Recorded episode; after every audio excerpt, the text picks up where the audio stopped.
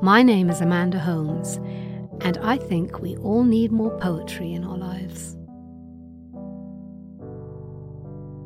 Nobody can tease out the subtle layers of such ordinary feelings as disappointment, loneliness, boredom, quite like the British poet Philip Larkin. There's not much exhilaration expressed in his poems, and nothing glamorous about them, but there's never a false note, and they sure do hit their mark. This one is entitled Talking in Bed, and he wrote it when he was in his late thirties. Talking in bed ought to be easiest. Lying together there goes back so far, an emblem of two people being honest. Yet more and more time passes silently.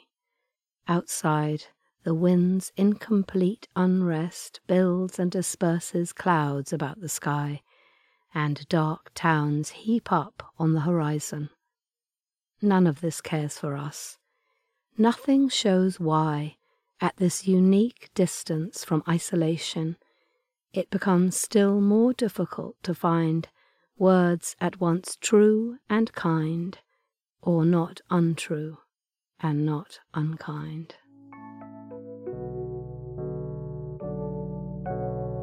Thank you for listening.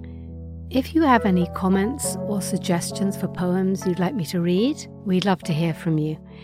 You can send us an email at podcast at the american scholar dot org or comment on our website, the american scholar dot org.